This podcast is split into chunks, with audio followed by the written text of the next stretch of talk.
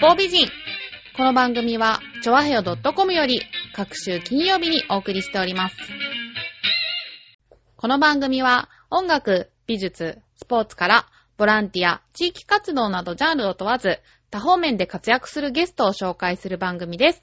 タイトルの八方美人は、韓国語では褒め言葉で、多彩多芸、彩色兼備などという意味です。今回は戦争体験を話していただくということでですね、高橋義智さんにおいでいただいております。高橋さんは昭和8年9月1日生まれの現在83歳。小学校の時に戦争体験されたと思うんですけど、昭和8年生まれで83歳って、もしかしたら今の天皇と同い年ですよね。同い年です。うん親近感湧いたりしますかまあ、あの、てんちゃん、てんちゃんと私はよく言うんだけどね。そうなんです えね。ー同い年だから、あの人が病気になるって言って、俺は何でもないみたいなね。絶えず比較はしてる。すごいです ね。工場の比較はできるよね。一人の人間ですからね、そうだ偉よい人でもね。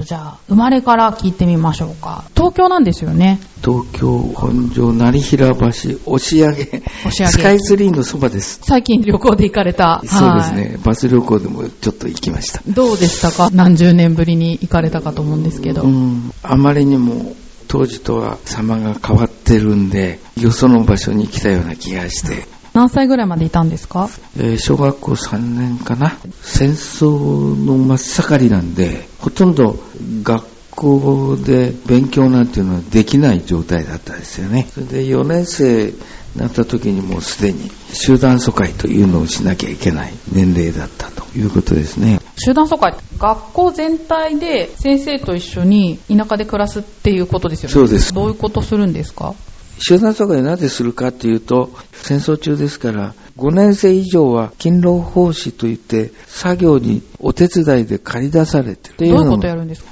いわゆる戦争に絡む軍需工場。軍事工場で働くんだ。そうです。子供が働いてもいいんですか今、働かされて、うんそこにいる、本当に働かなきゃいけない人はもう兵隊に取られてる。いないんです。人不足だったんだ。そうです。だかへらー、小学校5年か6年か、中学生なのか、旧制中学だから、ちょっと年齢的に、いくつっていうのがピンとこないんだけど、旧制中学って何ですか小学校6年生の上は中学校に当然なりますけど、はい。その時に昔の制度ではなんか試験かなんかあって中学校に入ったんだと思うんですあそようなんねですか制度の違いで旧制という名前をつけてるんですねへえ。今は新制中学なんですよねあ、そうなんだ。ええ、新制というのは戦後の形が新制なのつまり633制というのがねあれが新制度なんだ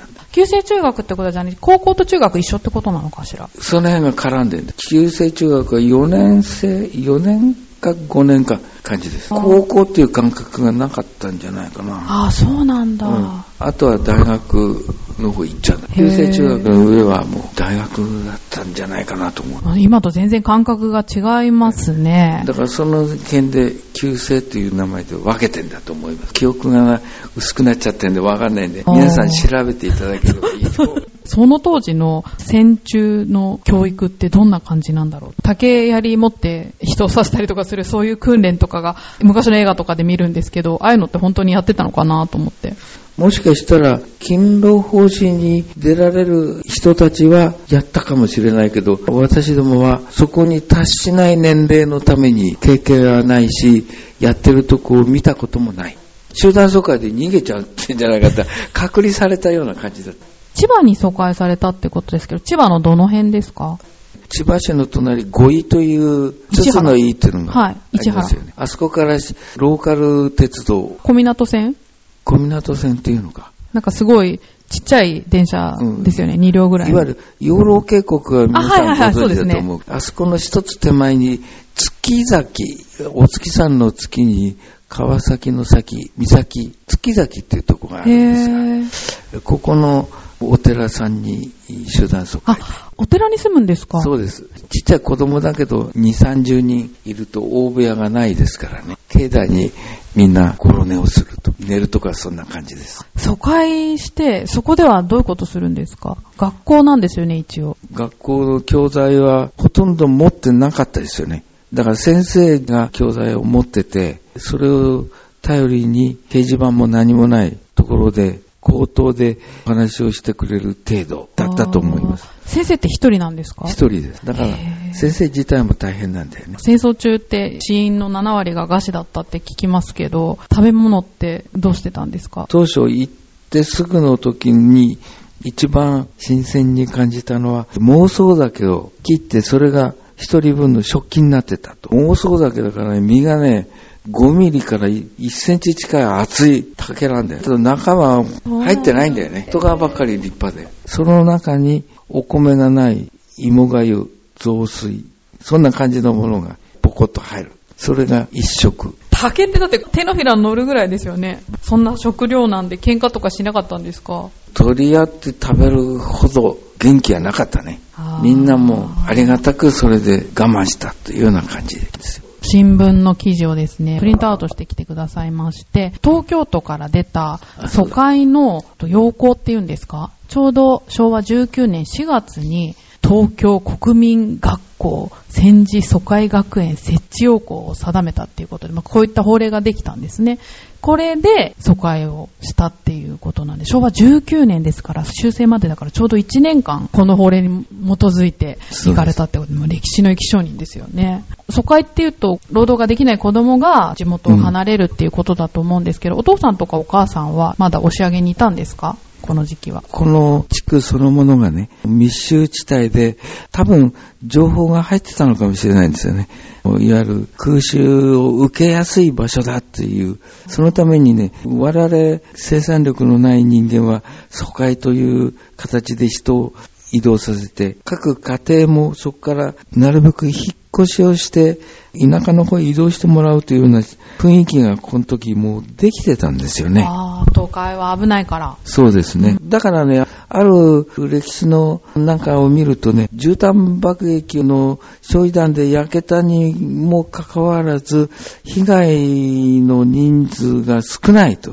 いうのが意外とこの辺の情報に入ってるはずです。すでにその時にはあまり住んでる人も住少んでなるかのっ少た。なかった。うちの家族は、この時、私を集団疎開に出しといて、こっから逃げてじゃないんだけど、移動して、山手線の駒込っていう駅のそばのところに引っ越しをしました。あ、そうだったんですね。はいじゃあ戦火は逃れた感じなんですか東夷団には合わなかったんだけどあ、あ、よかったですね。うん、ところが、その1週間前の3月の4日にですね、実は引っ越した先でもって爆弾の直撃弾にあって、母親と妹を亡くしました。移動した先で結局やられちゃったということですね。東京中がそういう状況だったんですえね。え親父はね、仕事の関係で出てて難を逃れた。あ、そうなんですね。だから逆に、その難を逃れた親父が、えー私を、疎開を途中でやめさせて、田舎へ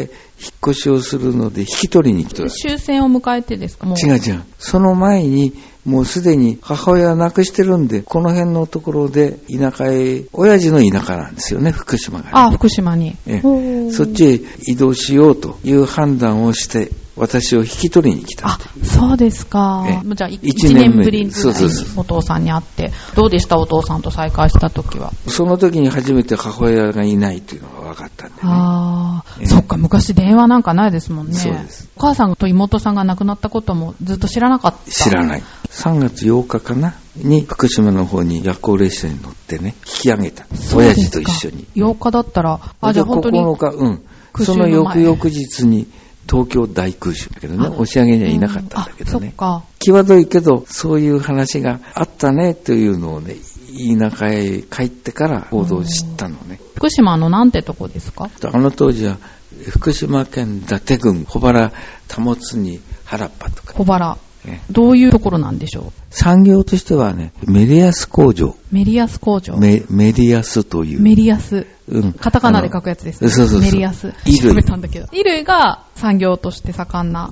だったんですね。あとは果物の桃ね。あと、桑、メリアス工場があるぐらいだから、ああ、綿シルクの。布、桑畑がいっぱいあったったな。へえ、じゃあそこに蚕を買って、そうです絹を出してえ、え前のせ生い産地でもあってた。そうなんですね、うんそういうのに関わってたりしたんですかいや、私のおじいさんは農家です。やってないです、どんな生活を送ってたんですか小学校6年はもう田舎で向こうの学校に通ったんですけど、そこではちゃんと勉強ってできたんですか中学校が新生中学、制度こがうねなった、か変わる途中の段階だったんでね、うん一生懸命学業的なものが元通りになりつつある段階だったんでねあ、みんなが勉強に身を入れるか入れないか、そその辺の際どいとこだったんでね。だから逆に言うと、東京から来た私としては珍しがられる状態だった。都会の子が田舎に行ったら見る一目が目置かれてた一目置かれるみたいな。っていうことは確かあ、本当にそういうことがあるんですあねら。戦後の闇市って言葉よく聞きますけど、闇市的なものがね、あそこではね、あったのかもしれないけど、自給自足でそんなん行かないで済んだのね。そうなんですね、うん自給自足でどんなもの食べてたんですか、お米はちゃんとありました。うん食べるにはこと書かなかったか。こと書かない。しかも何でも作れるしね。畑があるんだからさ。食べるものはいくらでも生産できる。これは強いです。農業は一番強いよね。不景気の時はね。そうですね、どれぐらいまで福島にはいたんですか高校までだな。中学3年生と高校4年、7年間、8年間か、小学校6年を含めて、8年間いた。ああ、結構いましたね。うん。だからむ、田舎の人間にもなってるわけ。じゃあ、福島弁はでは喋れるんですか。いや、もう忘れちゃってる。わかんないね そうなんです。ただ聞いてわかんないものはないよね。へー聞きはいいんだけど、自分が喋れるかって言われたら無理。で、また東京に戻ってきた。そうです。で、東京の大学に入った。高橋さんの大学生活どんな感じですか三条の鹿島、下宿してたんですか下宿。1.5坪だよ。布団1枚敷いて、机一つ置いたらもう場所がない。お風呂と、。風呂なんかないいよ。銭湯からから。でもそういうのきっと当時は当たり前なんですよね。そうそう。バンカラ生活ってのはね、全然気にしなかった。戦争の経験があるから。どんなことでも平気だったよね。あれだけの辛いことを経験してるからそうです、自分の人生で一番充実してるって思った時期って、全部充実してるよ。なんかしおげてる暇がない。うん何かをいつも考えてる。会社に勤めてる時もそうなんだけど、人間関係っていうのは重視してましたよね。人間関係を良くしなきゃいけない。これはいつも考えてましたよね。誰とでもお話ができる状態、環境を作るということは絶対必要だ。仕事をする上でね。要するに、聞き上手っていうのはよくあるけど、ね、聞き上手にならなきゃね、仲良くなれないんですよね。相手の思ってることを理解すると同時に知識をもらっちゃうんですよね。その時にね。つまり盗み取るにはね、これほどいい手段はないんだよね。いつからそういう風に思うようになったんですか会社に入ってから、コンピューターっていう、これ私どもはちんぷんかんぷんなんだよ。最初は。うんまあ技術者じゃないうん。ければね。若い連中の方がはるかに先生なん下の先生にいろいろ聞くためにはね、仲良くしなきゃ聞けないんだよ。人間関係というのはそういうことだ。しかもね、年取ってからどうしてもコントロールする立場にいるわけだよね。管理するって意味でそうですよね。偉そうなこと言えないわけだ。なんだ俺知りもしないくせにという感覚がもういつもあるから。だから、下手に出なきゃいけない。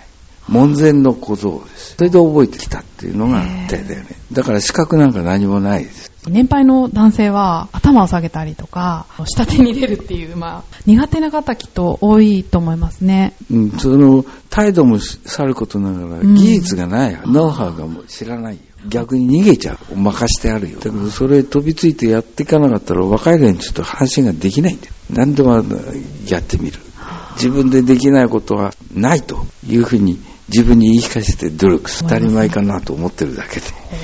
この番組は、20代から40代の人が聞いてる人多いと思うんですけど、人生の先輩としてアドバイスをお願いします。新しいものを何でも自分ができるかどうか試してみる失敗を気にしないで諦めないで続けるということだよねそのうちにいい芽が出てくるかもしれない周囲が認めてくれるかもしれないそのためにはえーチャレンジをし続ければいいんじゃないかなと思うんですよね高橋さん、今日はどうもありがとうございまいしいえどた。うも